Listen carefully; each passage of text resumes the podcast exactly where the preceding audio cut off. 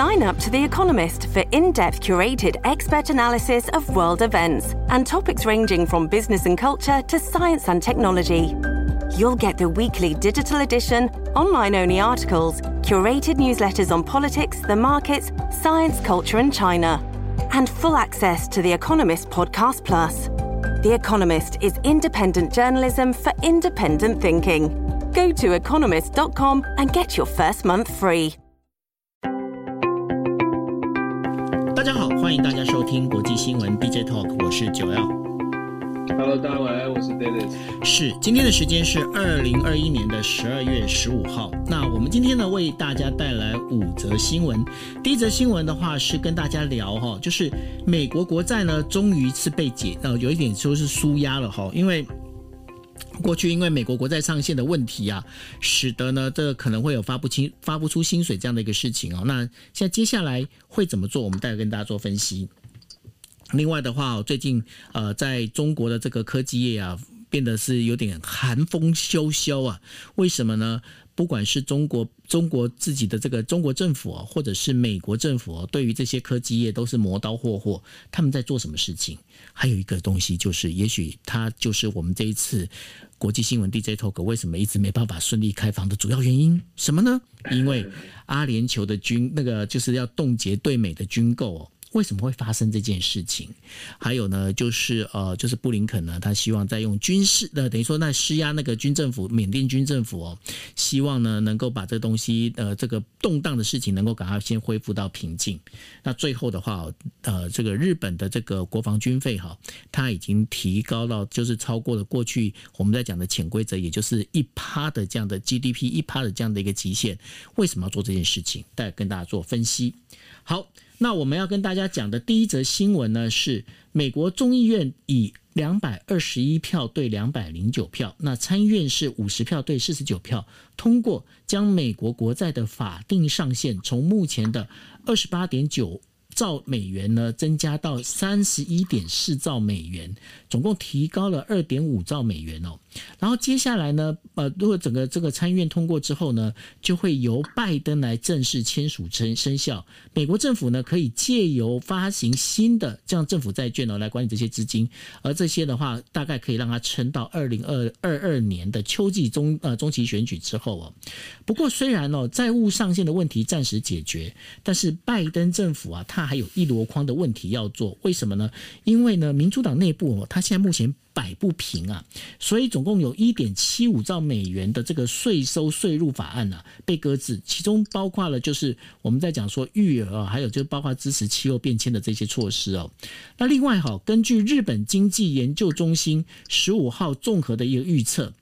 二零三三年，中国的 GDP 将会超过美国。那这个预测呢，比去年年底发表的，就是去年年底发表的那个年是说，二零二八年美国就可能会超越，对吧？中国就会超越美国。但是往后完全就是等于说再往后推迟了五年。这当中改变最主要的因素有两个，第一个呢是中国政府呢收紧了对于私营企业的监管预测。那这会降，这等于说有这有可能会减缓到包括生产率的成长。那长远看来哦，人口的下降也是一个劳动力短缺的一个最主要的一个原因，它会造成经济成长的停滞。那尤其是习近平呢，他收紧了对于金融的监管，纠正中国国，他为了要纠正中国国内的房地产的过度投资哦，那这样的话会抑制它整个其他在这个投资的这个增长率哦。但在另外一点，就是在美国啊，美国那个拜登政府呢，大规模的这个财财政支。出呢，它会使得美国经济呢，它可以海外的复苏。那这当中这两个事情呢，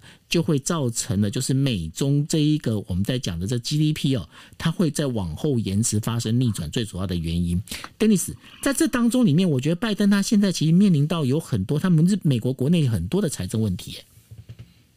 确实是这样啊，我我不知道你刚刚讲那个数字，你自己听起来是什么感觉哦？三十一点四兆的国债，但是国债上限提升到三十一点四兆。嗯，各位朋友，可能你你如果把人就是美国的人均人人口数量除下来呢，其实美国政府的这个数据哦。在没有提升国债之前，目前的二十八点九兆平均分给美国人呢，基本上每一个人的负债是八万六千八百四十二。每一个家庭如果以四口之家的话，每一个家庭是背二十二万五千美金。这个对于这个在台湾可能大家觉得背贷款反正六七百万很正常，也许可能还有朋友觉得很正常。可是这在美国是非常不正常的，因为美国并不是像每个在台湾的朋友或者在亚洲，我们大家会有有土有土私有财，大家背背背债哦。美国人自己的债务并不是来自于房屋贷款，他其实一般生活当中的债务就很多了。不夸张的说，美国人因为有长期这分期付款的习惯，所以包括了洗衣机啦、电视机，很多人都是用分期付款的。所以简单来说，每个人背的债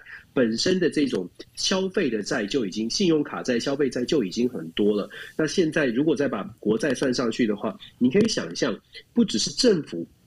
这个数字很可怕哦。其实平均下来，美国的每一个人，他的他身上其实要平均分摊政府的这个财务，其实是很重的。但是为什么大家好像无感呢？这个数字好像太大了，是不是就没感觉？其实不是，那是因为到目前为止，感觉还是用一种消，就是刷卡消费的概念。那美国现在有这个条件继续刷卡消费的原因，是因为美国它还是很强势的，在国际上面继续展现它的实力。所以就好像是你是银行呢，你大概也不会很积极的。去把这个债务把它全部追回来，因为你觉得美国还是很强。但是问题是，长期来说，如果美国没有办法让世界觉得它的影响力、它的权威、权威性还是这么大的时候，接下来就会开始会遇到更强的这个债务讨讨债的人，就会想说，那我是不是应该收回一点？我是不是应该要要确保我的债权可以拿得回来？所以，其实美国为什么为什么第一绝对不能让这个债债务危机出现破口？为为什么一定要提提高这个国债的举债上限？因为他必须要支付他在呃目前的借贷，可是这个支付借贷，它长期来说，如果美国仍然没有办法改变现在收支平衡的状态哦，其实对于美国长期而言，大家光是用想的就可以想到说，也许这个这个这样的情况哪一天就会出个大大问题哦。各位在过去的过过去这数百年哦，如果回顾历史来说，跟大家分享这个数据，回顾历史来说，美国的国债。平均来说是占美国的 GDP 的百分之三十一，当然这是因为前面前期这个大债务都可以控制的很好。最近最近这二二十年，应该是说十五到二十年，它的债务是疯狂的上涨，现在的债务已经来到了占 GDP 的百分之一百三十了。所以你可以想象，现在已经是每一年光是负担这个目前要付的这些贷款的这个数字哦，都已经是超支的。所以。基本上只要开美国可以像是开门就在烧钱，而且没有足够的收入进来，怎么样去扭转这个局势？是美国必须从经济政策上面好好思考。为什么现在美国会说产业链要拉拉回美国？甚至是像 Intel 啊这些本来把这些晶圆代工放到国外去做的，放到台湾、放到南韩去做的，现在都希望他们来投资美国。很大一部分原因就是因为美国必须要重新的来改变目前美国的经济发展的体制，它必须收入要超过，至少最简单的，它的收入必须要超过它的支出哦。现在看起来它的收入是远不及支出，所以我们说，为什么我们一直在讲说我们要小心，我们要注意，要捍捍守护台湾的利益？因为你可以看。到美国，他现在要做的事情，很显然的是必须要把我们不能说搜刮，但是必须要把很多的资源收拢到美国，他才有可能去做本质上经济上面的调整。那美国这是符合美国利益的，可是它会不会符合其他各国的利益？台湾要看清楚。其实世界像欧盟国家，大家也都看得很清楚。所以你看，这个他现在的影响力，对世界的影响力，真的是在衰退。从各国对他的态度的转变。美国讲了，大家听的当耳边风，你就可以看出真的有很大的影响了。是，那这当中还有包括就是美国，它现在这几年的通膨的状况，其实也是蛮严重的哦。所以说，这当中接下来会怎么走哦？其实到时候我们来跟大家来做分析。嗯，好，那呃，我们在讲就是说呃，第二则新闻啊，第二则新闻要跟大家提的就是说，中国国家互联网信息办公室他就表示了哈，微博呢上在微博上呢多次出现法律禁止的一个讯息哦，所以微博呢被处以三百万人民币的罚款，并且呢要求对于这个呃就是主管的这些呃等于说主管人呐、啊、要进行严惩。那因为习近平哦他紧缩中国的 IT 产业，目前呢还不清楚微博到底是为了哪一个个案被罚哦。那外界猜测很可能是因为十一月的那个女网选手，也就是彭帅在微博上发言，表示说他跟中国呃就是前副总理张高丽有不正常的男女关系这件事情是有关的哈。不过呢，在政呃就是中国政府宣布的这个一到十一月，他总共对微博进行了四十四次的处罚，总罚款金额是高达一千四百三十万人民币。那国家互联网信息办公室强调，为了要做这件事情，是要强调。用户发送讯息的管管控，不得为传播违法违规信息提供环境哦。那这个当然我们在讲说，这中国的这个 IT 产业啊，过去几年里面，你会觉得说他们就好像当红炸子鸡，就好像站在风风口上的猪一样哈，就是它也会飞。但是最近的话，这个中这个这些 IT 产业，中国的 IT 产业其实呃，应该是说流年不利。为什么呢？除了微博之外呢，中国 IT 产业在美国哦也一样吃瘪。为什么？因为美国拜登政府计划哦，将包括全球最大的无人机公司大疆在内的八家中国公司列为呢禁止美国人证券投资的名单。那英国金融时报在十五号报道这些公司哦，涉嫌参与监视中国少数民族，也就是维吾尔族的这个。呃，等于说监控行动，然后协助增加就中国中呃国当局呢侵犯人权的这个压力。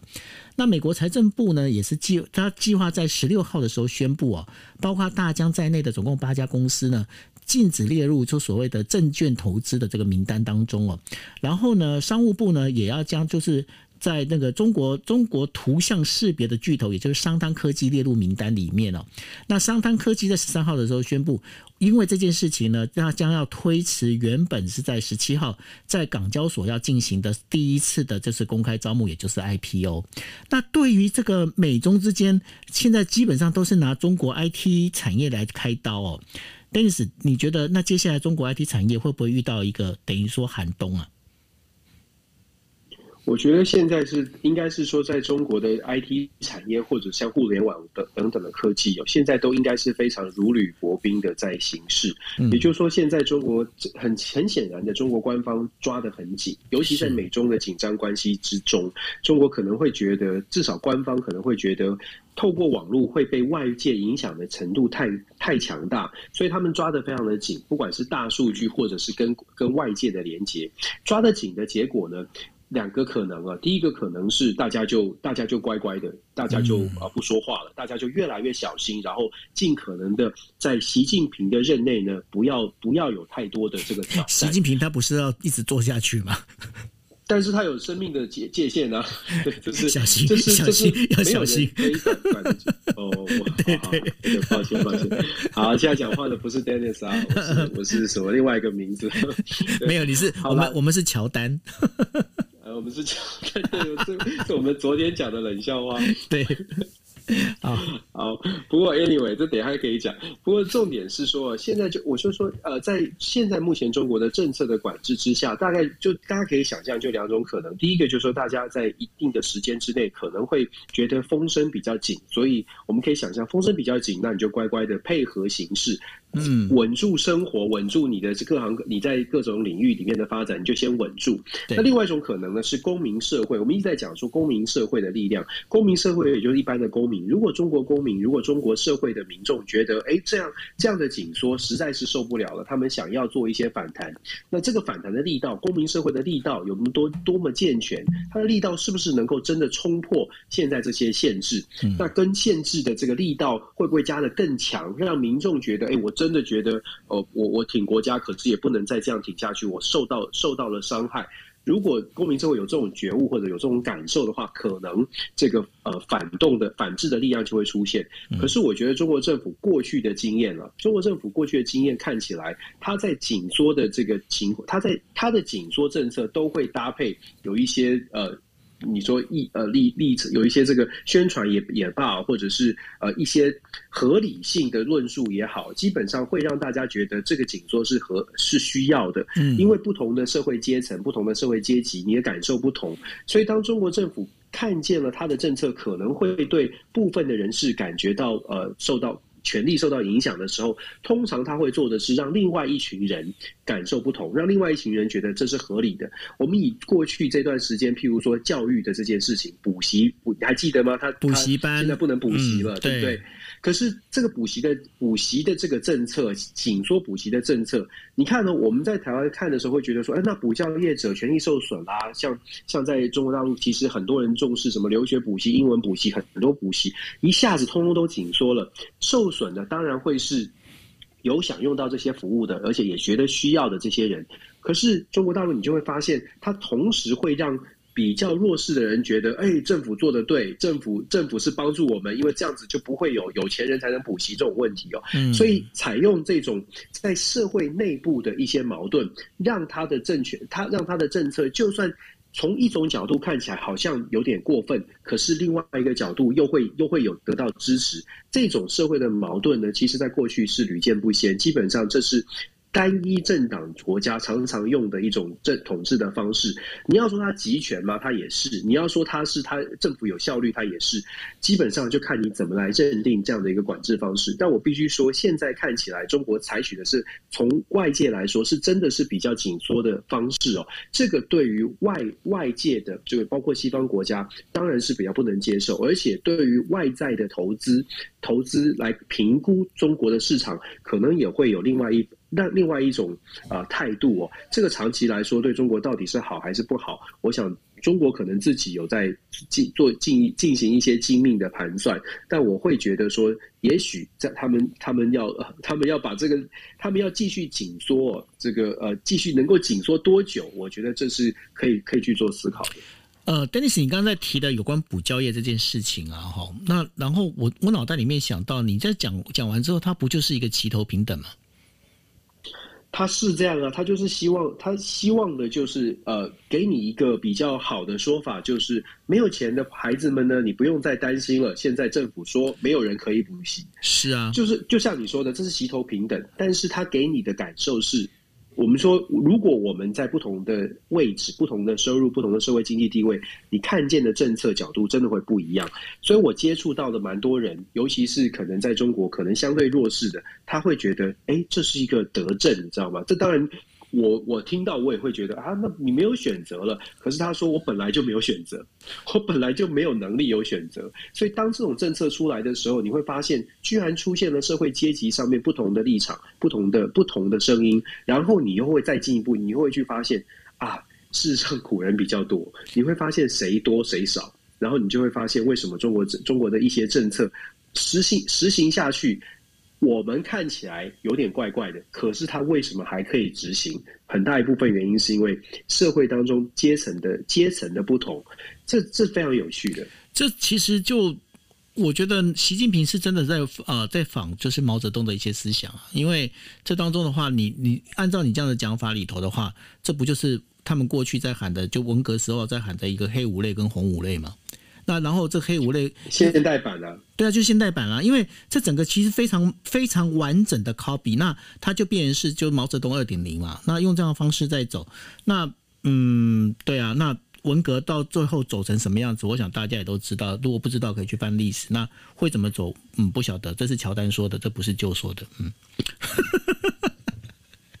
对。对，好，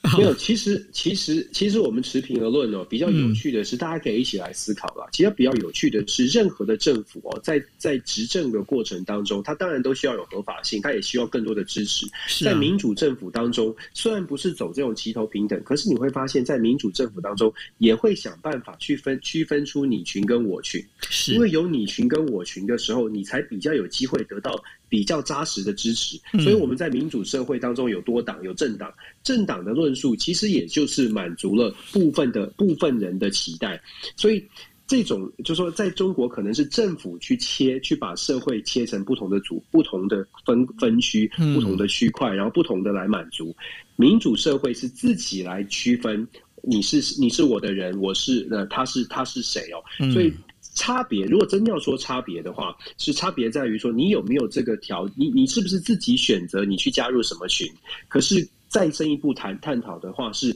这个社会当中就是会出现这种群跟群的分分隔，群跟群的分隔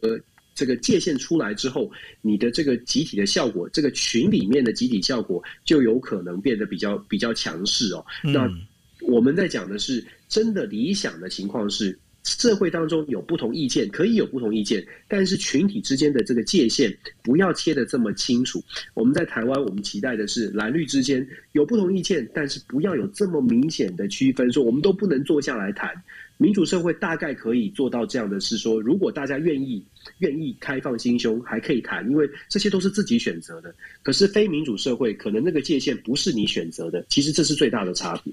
对，那这个当中其实就还是回到了我们在讲说，呃，台湾能够保有这样的一个呃，等于我们在讲的就是有关民主这件事情哦。最主要是大家可以在同一个平台里面，然后呢，可以去讨论不同的意见。我觉得这是一个非常珍贵的一个。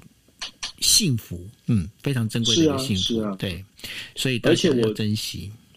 嗯，你说，而且我其实，我其实一直觉得，就说亚洲的文化其实比。那坦白说了，我自己的觉得，我自己现在在做的研究一部分也在做这个，嗯、就是说，我觉得亚洲的文化，因为我们比较重视教育，我们比较重视这个，你你不要说，你要说尊师重道也也罢吧，就是这个亚洲的文化呢，其实更有这个条件去让更多人呃比较冷静的，不会动不动就冲起来，这样子去做去做这个互相的攻攻击哦。虽然现在社群网络好像变把这种情况变得糟糟糕一点，嗯，但我仍然觉得亚洲的文化是比较有机会，不会完。完全的像美国这样动不动就拿枪就开始冲了，嗯，我觉得是，我觉得是把民主要要落实在台湾，其实是一个很好的、很好的机、很好的环境，可以让台让民主可以示范出去。只不过还是一样，就是这个界限是可以我们自己选择，你要不要把这个界限分得那么清楚？你要不要觉得说它是蓝的，它是绿的，我就不说话？嗯，这个是自这是我们自己选的，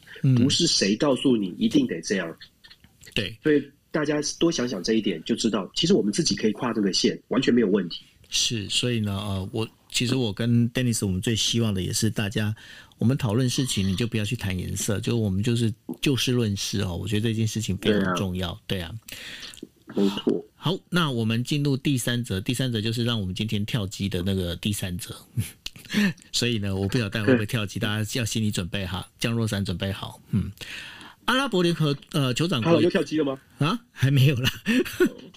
阿拉伯酋长联合酋长国 UAE 哦，他呃就是准备冻结从美国购买大量军事装备的计划。那这当中内容呢，包括了最先进的隐形战机 F 三十五，还有无人机死神哦。那美国官员透露，呃，美国和阿联酋的，长期以来是一直都很好的合作伙伴。但是目前呢，因为美中的关系，使得这些波斯湾国家哦，波湾国家，呃，他们其实呢，在整个呃角色的矛盾性呢，就会加重了哦。那如果真的要放弃的话，那双如果说真的是阿联酋真的要放弃这个这张单子的话，那双边的关系呢，会出现严重的裂痕。那那阿联酋呢，通知了就美国说他们是有意要冻结这一些销售协议。他声称呢，因为美国在制造的先进武器当中，为了不让中国间谍的活动呢，所以对于阿联酋要求太过严格了。那这可能会损害到国家主权。那这一份价值总共是两百三十亿美元的这整个一个呃算是计划里头啊，这是由呃就是美国前总统川普在执政末期的时候签署的。那目前呢还没有确定这项交易是不是。是真的已经被注销了。那阿联酋军方呢，计划在十五号的时候跟美国国防部的官员进行为期两天的一个会谈。那这个部分呢，有可能因为阿联酋做这件事情呢，它有可能是一个呃战术性的一个动作。为什么呢？它可能要把它当成一个谈判的筹码。在十三号的时候呢，阿联酋呃这个就是的那个领导人呢，也就是阿布阿布扎比王储和以色列的这个总理，我们在昨天有提到，就是那个纳夫塔利贝贝内。贝内特呢，在他们就恢复了所谓的邦交正常化以后的一个第一次的见面。那两国外交正常化之后，当然这也是由美国前总统川普来当主呃中间人去做主导的哦。那根据美国官员说了哈，就是说呃阿联酋呢同意允许美国先进的军事装备，这是有助于在实现整个外交关系正常化当中的一个很重要的一个关键哦。那但是呢，就是美国在这个整个政策当中哦，就是也会让整个就是希望维持这个中东。军事优势的以色列来讲哦，他们也会对这件事情是非常忧心忡忡。除了这以外的话，那拜登政府呢，他现在也积极的在劝说他的盟友哦，不要再因不要再太过接近中国，因为这会有一所的安全上的问题。但是呢，中国目前是阿联酋非常主要的一个贸易伙伴哦，那这也是会让美国官员会很担心，阿联酋会不会跟中国越走越近？但是那这个当中到底它是一个战术，还是真的阿联酋其实开始有一些警钟的现象呢？我觉得说轻中太严重了，就是说呃，这个这个说轻中确实太严重，但是阿联酋确实有觉得美国施压，就是在美中的紧张关系当中，要求阿联酋做出比较多的这个检查，就是说情情资检查，或者是呃，可能甚至要求阿联酋对对中国的交往要要减少或阻断这个部分呢，阿联酋是有 concern 的，因为毕竟整个贸易的关系，阿联酋跟中国的贸易其实还是挺多的，加上美国其实有要求。阿联酋不要跟华为做生意，五 G 的建设要停止，要甚至是不要做这些部分。对于阿联酋来说，这个他会觉得，哎，那对我的主权，我自己做的决定哦，呃，我是不是一定要完全按照美国的呃美国的步伐来走？坦白说，如果阿联酋觉得美国很强，或者觉得美国仍然可以在中东地区继续扮演保护盟国的角色，我觉得这个问题并不大。过去其实也都没有这个问题。尤其川普时代也都也都顺利的通过，可是为什么拜登上台之后，阿联酋开始，尤其在其实尤其在阿富汗撤军之后，整个中东国家很多国家都出现阿联酋同样的疑问，就是拜登政府或者现在的美国到底还有多少的实力或者多少的决心，要在中东发生出呃出问题的时候，真的用比较硬的实力，不是只是派个特使来跟大家讲讲话摸摸头，其实。中东国家对于摸摸头或者是用外交手段这种论述，其实是很厌倦的，又又或者是说，其实是觉得很不靠谱的。原原因是因为大家都知道，其实中东地方为什么会这么混乱，或者为什么大家会这么担心，甚至觉得是火药库，是因为这个地方的民族性跟过去的历史就告诉我们，在这里不是什么事情用谈的就可以了。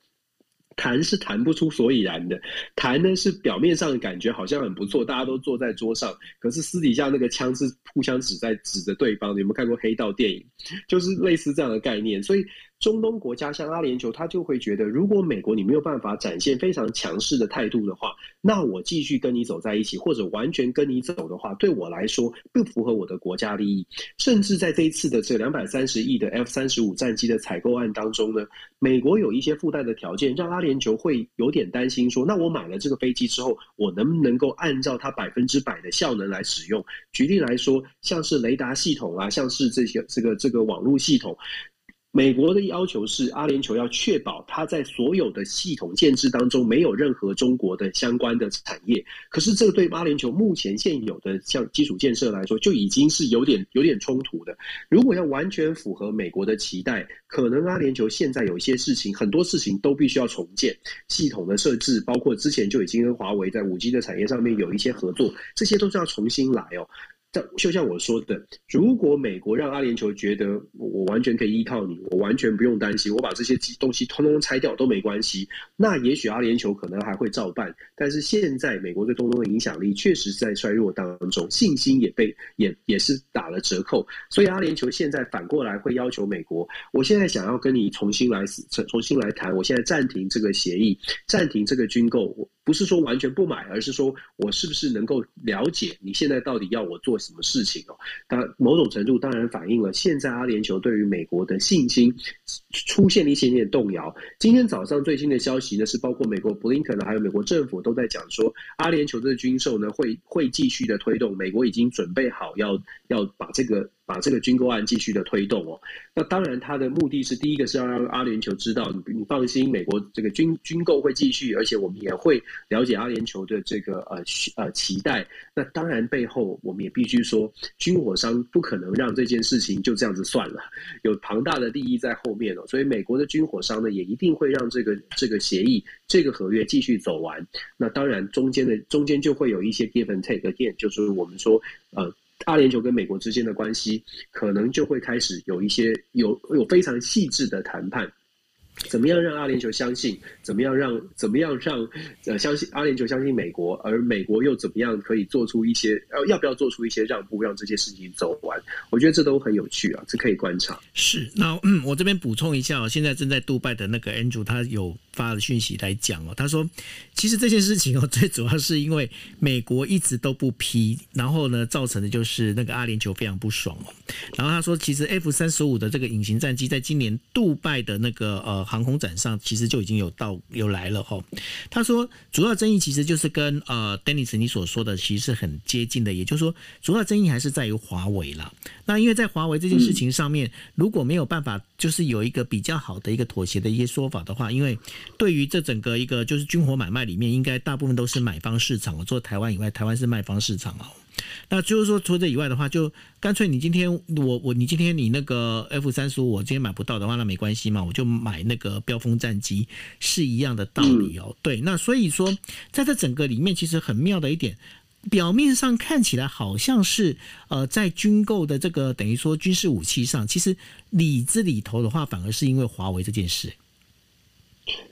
当然，我们就说，其实美中现在的紧张关系，让整个全世界很多美国的对外政策都跟中国是有牵扯的。尤其是当美国觉得在当地可能有比较多的中国相关的资讯，或者去报。包括基础建设、资讯的建制，在那里的话，美美国都会特别的小心。那美国小心，它的采取的动作就会是要求对方的国家，哎，你赶快检查一下有没有资讯的漏洞，有没有治安的危机。甚至有的时候，美国会非常强势的说，那不行，你这个你这个 deal，你跟华为的，你跟中国可能中兴或者是任何产业有资讯相关的产业，我们都希望你可以拆掉，你可以，你可以，你可以另另谋其他的管道，甚至跟美国来做合作。但是我们就讲了这些。国家呢，他要去做这些事情，他要譬如说，他要用成本把这些东西都换掉。这个时候，他要去思考的成本就是，我拆掉之后，你美国的承诺是不是会到位？嗯。他他现在会思考这个，那为什么说我说川普时代大家可能会比较比较配合？因为川普就是不按牌理出牌，所以这些国家反而会怕。可是拜登就不会让你怕，拜登就是哎，我好好跟你谈，就永远都是好好跟你谈。所以有的时候拜登不够硬，这是真的是一个蛮蛮麻烦的问题。这没有双关哦，这是这是不够强硬，对，就是他就是不够强硬。真的他在外交上面真的拜登是比较不够强硬的，所以这真的是也是挺麻烦的。就是我们可以看到拜登。政府上台之后，他其实是延续着反抗，就是抗中的路线。可是抗中呢，他又想要用比较温和的方式让盟友来合作。偏偏有一些国家，你你要用温和的方式，他就不会听你说话。是啊，就是这是这是拜登外交的团队最最需要去调整的部分。就是你对于中东的国家，尤其在战乱这么久的地区，你你要你要说服他们说，我们会派特使，我们会帮你来协调，帮你来调试。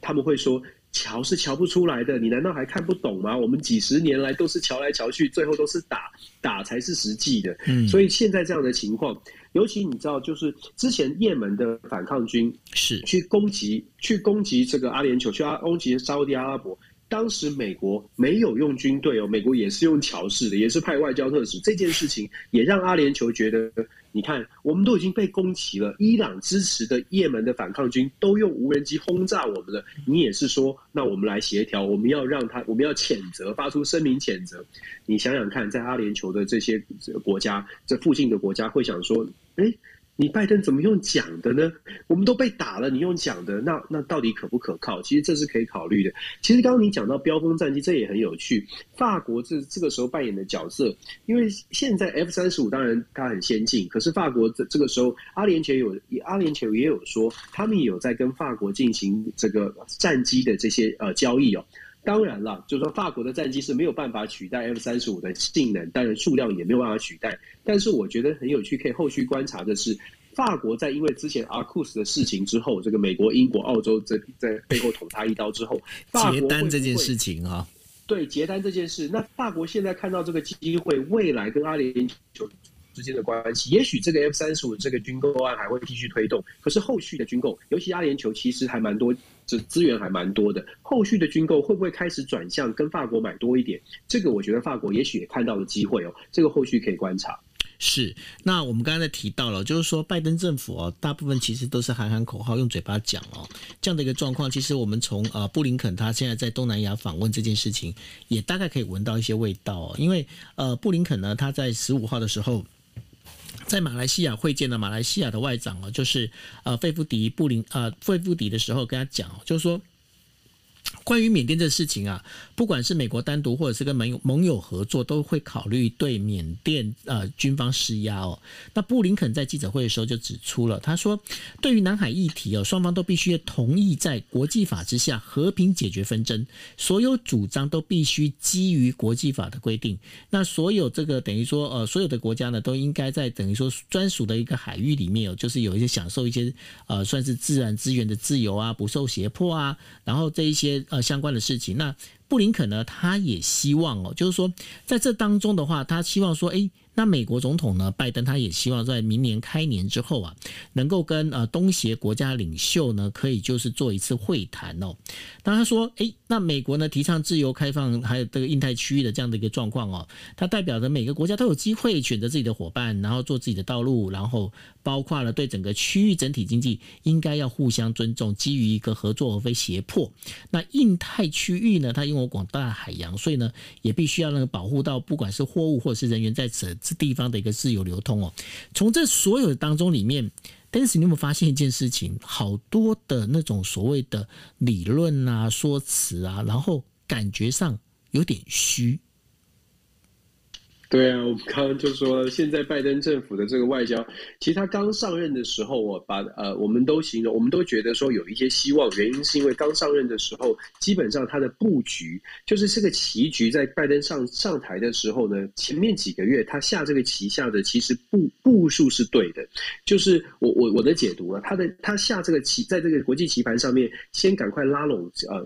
就是建重新建立信心，对美国的信信心，这些布局、这些动作是对的。但是布局之后，你得要有实际的行动，把这个譬如说把硬硬的实力展现在这个布局布局之后，你要跟西欧盟国家建立关系，建立了之后，你得拿出。其实我们在今天时候就五六月的时候就开始讲了，美国在跟欧洲欧盟国家建立关系之后，你得拿出，要么是拿出红萝卜，要么是拿出棒子。就只有这两种选择，红萝卜就是你要跟人家签经济协议，你要让他觉得说跟中国交往不如跟美国交往。因为美国的市场，美国会凑齐美国、加拿大、墨西哥这个北美自由贸易区这个市场，来全力来支持欧洲的经济，或者是来全力来跟跟你做生意，提出一些经济的优势。如果你不打算走这个经济优惠打这个牌的话呢，那你就得拿出巨棒，巨棒就是那我的军事实力不能从这个中东地区撤离。结果七八月他就撤离中东了，他就撤离了，让欧盟国家最担心的这个欧洲地区，让阿富汗的撤军之后。大大的改变了大家对美国的看法，所以其实拜登呢是一开始的设定是 OK，但是后续发现他在军事的硬实力上面感觉起来并不硬，所以就现在就变成他讲的什么话听起来都是虚的，因为大家会说，那你后续过去这几个月，过去这十个月，你告诉大家的是，你讲了这么多，现在已经演演绎过一次了，你讲完之后。没有胡萝卜，也没有巨棒，那我到底要拿什么来相信你哦？所以布林肯这一次呢，在东南亚国家，今天早上他已经宣布他要提前回去了，因为他的呃访问团里面有人确诊，所以他已经要提前回去了，所以泰国也不去了。那现在看起来呢，他布林肯又讲了，又发出声明，讲说美国呢会采取 additional step，就是再进一步的措施来做什么？来做经济上面的制裁。可是。九，你也知道，这个经济制裁，他根本就不怕，就是没有人，没有人在害怕这个的。他对俄罗斯也说要要有经济上面的强硬的后果。第一次会觉得，哎，好像好像会觉得好像有好像煞有介事。第二次还勉强相信。可是你一直讲一直讲说我们会经济上很强硬，你会得到后果。久了，大家就会觉得你在开玩笑嘛。所以现在美国遇到的一个最大的问题是，呃，就是你讲了很多，但是你能够做出来的，或者是至少至少你得让大家看到你你所谓的经济制裁有人在怕。结果你看，没有人在怕，俄罗斯没在怕，中国没在怕，拉拉丁美洲国家、中南美洲国家没有在怕。你要经济制裁，他继续跟中国建交，这些国家都一再告诉你没有在怕。你看最这个礼拜，连韩国都说没有打算要加入美国这个抵制这个北京冬奥的这个外交杯葛，一再一再的就告诉大家，全世界不断的收到这个讯号是，美国嘴巴很强硬，可是各国都通通都在开始做自己的事，就有点像是老师压不住阵脚的感觉。我我我我觉得那个比较不像老师压不住阵脚，它比较像什么，你知道吗？你有没有那个看过那个就是呃小混混打架有没有？然后就说你不要走，你不要走，你你有种你不要走，你就给我待着的，你不要走，你等我回来这样子。对，来来来，一直叫对不对？可是我没有办法想象老拜登谈这个话，所以我用老师形容。你想想看，拜登就是哎来哦来哦来哦，这样吗？你有种过来哦。旁边有一个叫小贺，就说对啊来呀来呀来呀这样。这个画面太好笑了。对，不过不过这开玩笑就是 joke aside，我觉得最重要的就是说，就是说现在其实为什么现在这个国际上面纷纷扰扰，我觉得美国真的需要，如果美国真的想要让盟友觉得重拾信心，美国可能真的要拿出多一点的强硬的态度。但当然我们知道，我们刚刚看第一个新闻就在讲了，美国国内它的经济现在表现不好，拜登很难，对拜拜登也很难做了，因为经济表现不好的时候，你要跟民众说，哎，我们必须这个你知道重回国际霸主，我们必须要把钱花在。这个国际舞台上面哦，可能用经济的援助别的国家，或者是在军事上面要要增加军备。美国的民众可能会说：“我的圣诞树，我的圣诞老人都没有了，你跟我讲这个。”对啊，其实有你看，这个真的很困难。我们也必须说，这老拜就是拜登真的是很难，但是他也确实就是因为难，所以你看现在的国际就变得比较乱哄哄。是，那在这同时哦，对于日本来讲哦，那我们进入第五则新闻。在日本来讲的话，日本政府呢将在二零二二年呢年底修订所谓的中期国防能力发展计划，也就是叫中期国防哦。它首次呢将呃整个日本的国防开支总预算。调整到三十兆元，呃，三十兆日元的这样的一个水平哦。那现在目标是每年呢，会从原本的三兆日元呢，会调高到变成是六兆日元。那这当中，他们它主要的是因为考量到就是中国的一个军备，那这也会为就是呃美日的这样子。新的合作时代呢，会奠定一个新的基础哦。在二零二一年的时呃四月的时候，当时担任首相的菅义伟就跟美国总统拜登呢，在提出的一个联合声明中表示哦，日本决定。加强防卫能力，作为新时代日美合作的一种模式。那这中期防御的这当中显示的就是，这是增加政策哦，这是一项非常具体的一个措施。然后呢，由于呢，美国已经将整个就是全球的这个整个国防呃防卫系统呢，已经把它。焦点把它移回到就是中国跟朝鲜，还有东亚的这个印太地区哦，所以美国也一直在喊着是希望说，身为盟友的日本，它能够发挥应有的作用。其实美国喊这件事情，对于日本来讲，尤其是对于日本的保守派哦，自民党的保守派来讲，他们其实是期待这件事情的。为什么呢？因为过去哦，过去当日本它要提高国防的时候，国防预算的时候，其实都会被周边的邻国会讲说，哎，你是不是帝国主义复辟？你是不是军？是主义复辟哦，那包括就是最对对他最有意见的就是韩国。那现在的话，对于日本来讲，他现在可以堂而皇之的，就可以增加他的军备。那现在增加的整个一个国防开支的这个当中，最主要的它的预算是要分配在采购新的装备上哦。那尤其是要部署在中国跟台湾的这部分的，就是比较接近中国跟台湾的这个南西群岛的这个军队，还有加强导弹的防御。那过去有日本政府在国防呃开支的初始预算里面，它大概会有，他们有个潜规则，大概是抓整个日本国内的总生产毛额，就是 GDP 的百分之一以内为一个，就是一个潜规则。那但是呢，如果这样计算下来的话，因为在二零一九年，也就是在新冠疫情啊蔓延之前呢。大概 GDP 是为五五百五十七兆日元，那这样整个算下来之后，如果再提高每年提高变成是六兆日元这样的一个预算来看的话，那很明显就会超过了这个百分之一的这样的一个潜规则哦。那由于呢，中国对于台湾采取军事行动这件事情令人非常忧心，所以在这紧急状况之下，日本很可能会被美国来要求要进行军事合作。那美中冲突其实越来越越激烈的话，那身为美国盟友的日本，它的安全压力也就会越来越大哦。那在这整个一个状况里头啊，尤其是呢，现在美国的国防预算哦，它每年大概是有八十兆日元。那中国呢，大家会成长到就是大概是二十兆日元。那这在十年里面已经成往上提升了大概是八成左右哦。那但是呢，日本它现在因为它整个一个包括金融局势的这个整个一个呃严峻，因为日本他们其实一直在走通缩这件事情，就是通货紧缩这件事情哦，所以在整个一个整体的国防支出上哦，他他们要开始要去重新去分配，要不然的话，他甚至很可能会被韩国所超越哦。那对于日本在增加这些事情，尤其是他们在呃最近也公布了跟三菱重工哦有一些研发一些新的这些武器出现哦。那对这整个一个这个发展的话，Dennis，你觉得日本他们接下来是不是就像你讲的，与其我靠美国老大哥，我还不如先把自己先装备好？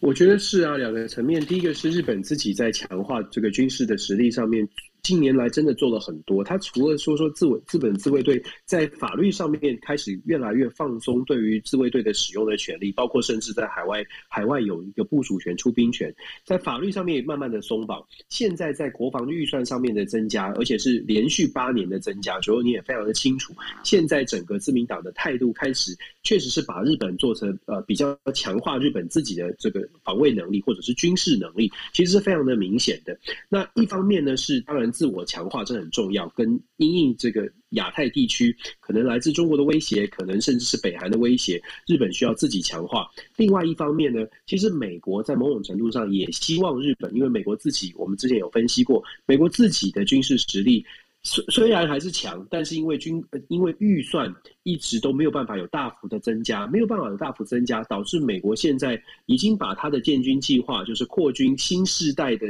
呃美军呃的这个。重新重整美军的计划已经延宕到大概二零三五年，大概才有一个新世代的军军事的样貌出现哦。在这个空窗期，至少从现在到二零三五年这么长的时间，美国其实会非常需要亚太地区的盟友来帮忙。所以，我们说日本跟韩国会是日本会是美国在亚太地区的左右手。这个左右手。拳头越大，对美国来说当然是越好。所以日本现在的这个军事的成长呢，一部分的原因是因为呃保护自己，另外一部分也是美国非常期待日本可以扮演更重要、更强势的角色。在两在双重的这个力量之下呢，日本的扩张其实美国是非常支持的。那日本自己本身毫无疑问的，它的科技能力是。大家不会有怀疑说他能不能够造出潜舰，他能，他其实已经可以，他能不能够造出各式各样的武器？没有人怀疑日本有这样的能力，只是过去有一些限制，现在这个限制松绑了。关键是说日本想要发展到什么样的什么样的地步，而自民党。尤其是比较鹰派的，像是安倍晋三前首首相，我觉得他的态度蛮强势的。他这样的一个呃自民党内的这个力量，它反映在军事的建构上面，是反映呃是是多么强，是是有多大的推力。如果我我自己会觉得，这个以目前现在日本军购预算的增加，其实日本有很大的空间，可以把它的军事实力再往上完全的再升级哦。现在已经蛮强了，再升级。真的会变成可以在亚太地区，可能不需要呃太过依赖美国，就已经有足够的实力，让他在呃区域当中扮演非常非常稳定的角色。所以我觉得，就就看我们怎么看待这个日本在亚太的存在了。是，那在日本国内的话，的确哦，就是说我们在讲的就是属于比较保守派的，就是像不管是安倍晋三，或者是呃我们在讲上一次出来竞选的，就是高市早苗哦，他们本身其实是对于这个等于说防御中国这件事情的话，他们是占了非常重要的一个立场。但是相对的哈，相对的话，在岸田文雄的这个现在就是现任首相岸田文雄，他最近的有一些状况哦，就。就我自己看起来了，我觉得他有一点点那么举棋不定。这个倒是要可以来请教一下 Dennis 的吼，就是说一个政治人物啊，你觉得他应该要能够完全的倾听民意吗？你觉得我这这句话的问题的命题，你觉得在从政治学角度的话，你觉得命题你会不会有当中会有一些问题瑕疵在？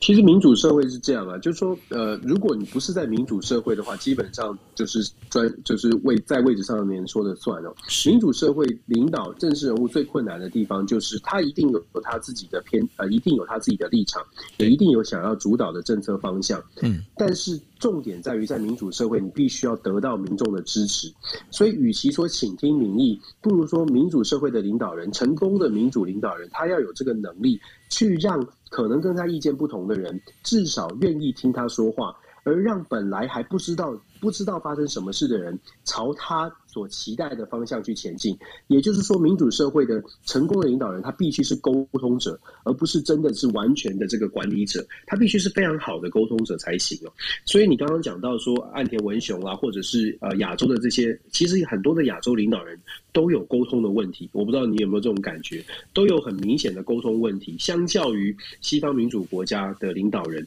西方民主国家的领导人当然有弱点，弱点就是他们。太会沟通，可是其实专业不见得很强哦。是太会太会表演。那亚洲的领领导人都是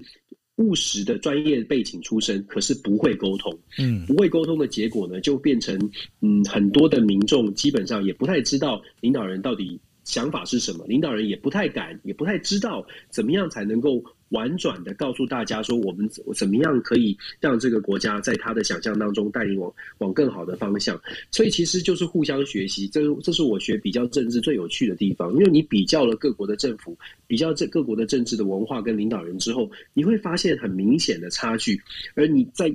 在学术的角度会看说，哎呀，如果这个国家领导人做了什另外一个国家的那个领导人做的什么事情，也许这个国家就会走的比较顺。常常会发现这样的状况了。就像我我我在看台湾政治，在日本政治、韩国政治都出现这样的问题。不过这也是政治有趣的地方吧。是，不过呢，我会觉得，就是说，当一个领导人呢，他本身其实还是要有他的一个中心思想，然后有一个中心主轴。也就是说，当我下这一步棋的时候。那你今天你要沟通，你要当一个好的沟通者，你要告诉，当你今天下这步棋，你被质疑的时候，你不是先把棋先缩回去，你要做的事情其实应该告诉人家说，我为什么做这一，我为什么要下这一步棋？我觉得这是一个很，这个是在我心目中，我认为好的领导人应该这样，就是说，你所走的每一步，应该都是你已经审行度势之后，你再去下的这一步，而不是怎么讲？想到我要走左边，我就走左边；我走右边就走右边，不是这样。对，是。但是岸田文雄他现在做的事情，其实有一点点就是让人家不晓得他的中心思想是什么。我举个例子来讲哦，他们最近闹哄哄在吵的一个事情，就是说，当时哦，大家如果在想说，哎哎，自民党这一次众议院选举好像选的很好啊，好像选的不错啊，但是呢。日本众议院这次选举，其实自民党选的成绩并不算是非常的好。那它真正的好，是因为它有个友党。那这友党是谁呢？就是公民党。那公民党呢，它在这一次的整个一个呃，我们在讲它的选举公约里面有提到一件事情，什么事情呢？就是因为 COVID 之后呢，因为有很多的家长付不出学呃十八岁以下的这个家里面小朋友的这个学费哦。那所以呢，公民党他就承诺，他在这个选举公约里面，他就会承诺做一件事情，什么事情？告诉大家说，哎，那我们就。就是如果我们我们这次顺利的这个中医院，我们这个顺利的我们我们推的任何候选人都选上的话，那我们一定要每一个每一户有十八岁以下的这家庭，每一户要发现金十万块。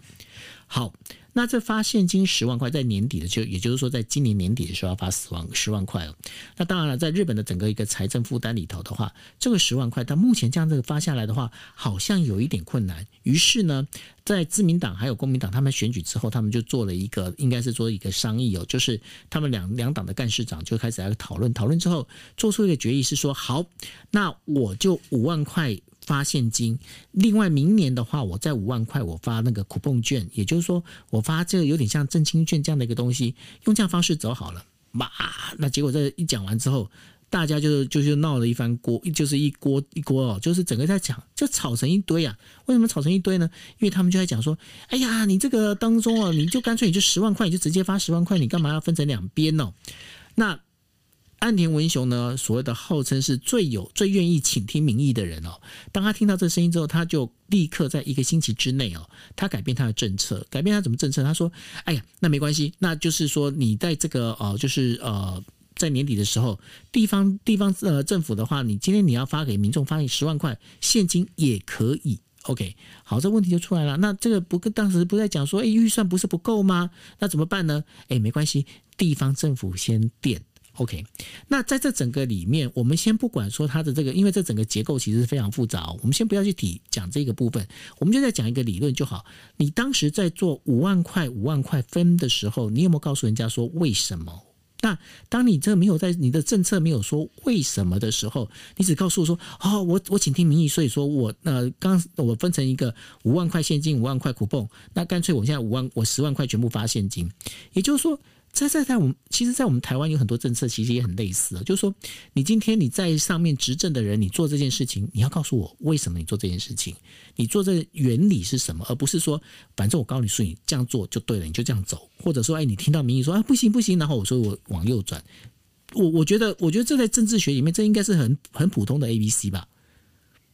嗯。对啊，其实你讲的，其实你你你讲的这个事情，其实就反映出来，现在现在很多政治人物，因为可能为了求快，或者是可能为了呃要得到部分民民众的支持啊。第一，他的立场上面一开始会选择比较中间的立场；第二呢，他可能先丢先丢出一些决议，感觉起来呃先试试看风向，再来做调整。可是理理论上来说，他应该是先做好所有的完全完完整的思考。确定了，譬如说倾听专业、倾听民意为先，然后去做出决策之后呢，就来守护他的这个他所相信的这个专专相信的这个政策，这样大家就会觉得比较不会左右游移哦，也不会出现今天朝令夕改。其实岸田文雄上任之后有几次是朝令夕改的状况哦。是啊，这种朝令夕改的状况越来越多的时候，大家就会想说，那你就是没有想清楚啊，你就是想要，你就是比较像是骑墙派，随随风摇摆哦。嗯。这个就这个会伤伤害到岸田文雄他自己未来的这个可信度，就是信赖度。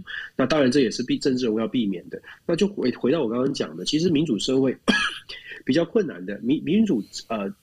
政府的这个领导人，他最重要的是要有沟通的能力，但是沟通能力。是在他了解整个全盘的政策，而且做出决策之后，要真的知道自己做了什么样的决策。那所以顺序上面，我觉得安田文雄现在可能要重新思考，他未来在决策的时候是不是要这么急，或者是这么想要啊、大家都喜欢他，我觉得这个也是一个很大的问题。是，所以呢，呃，接下来日本的这整个一个呃政策。等于说，应该这整个一个政权呢，会怎么样的演变？我觉得在过完年之后，过我在讲的是过完这元旦之后啊，因为接下来的话，明年呃，就是日本的政坛最大的一个重头戏，就是呃，接下来是参议院选举。那选举之后呢，会发生什么变化？其实还很值得观察。那大家也可以持续的在收听我们的国际新闻 DJ Talk。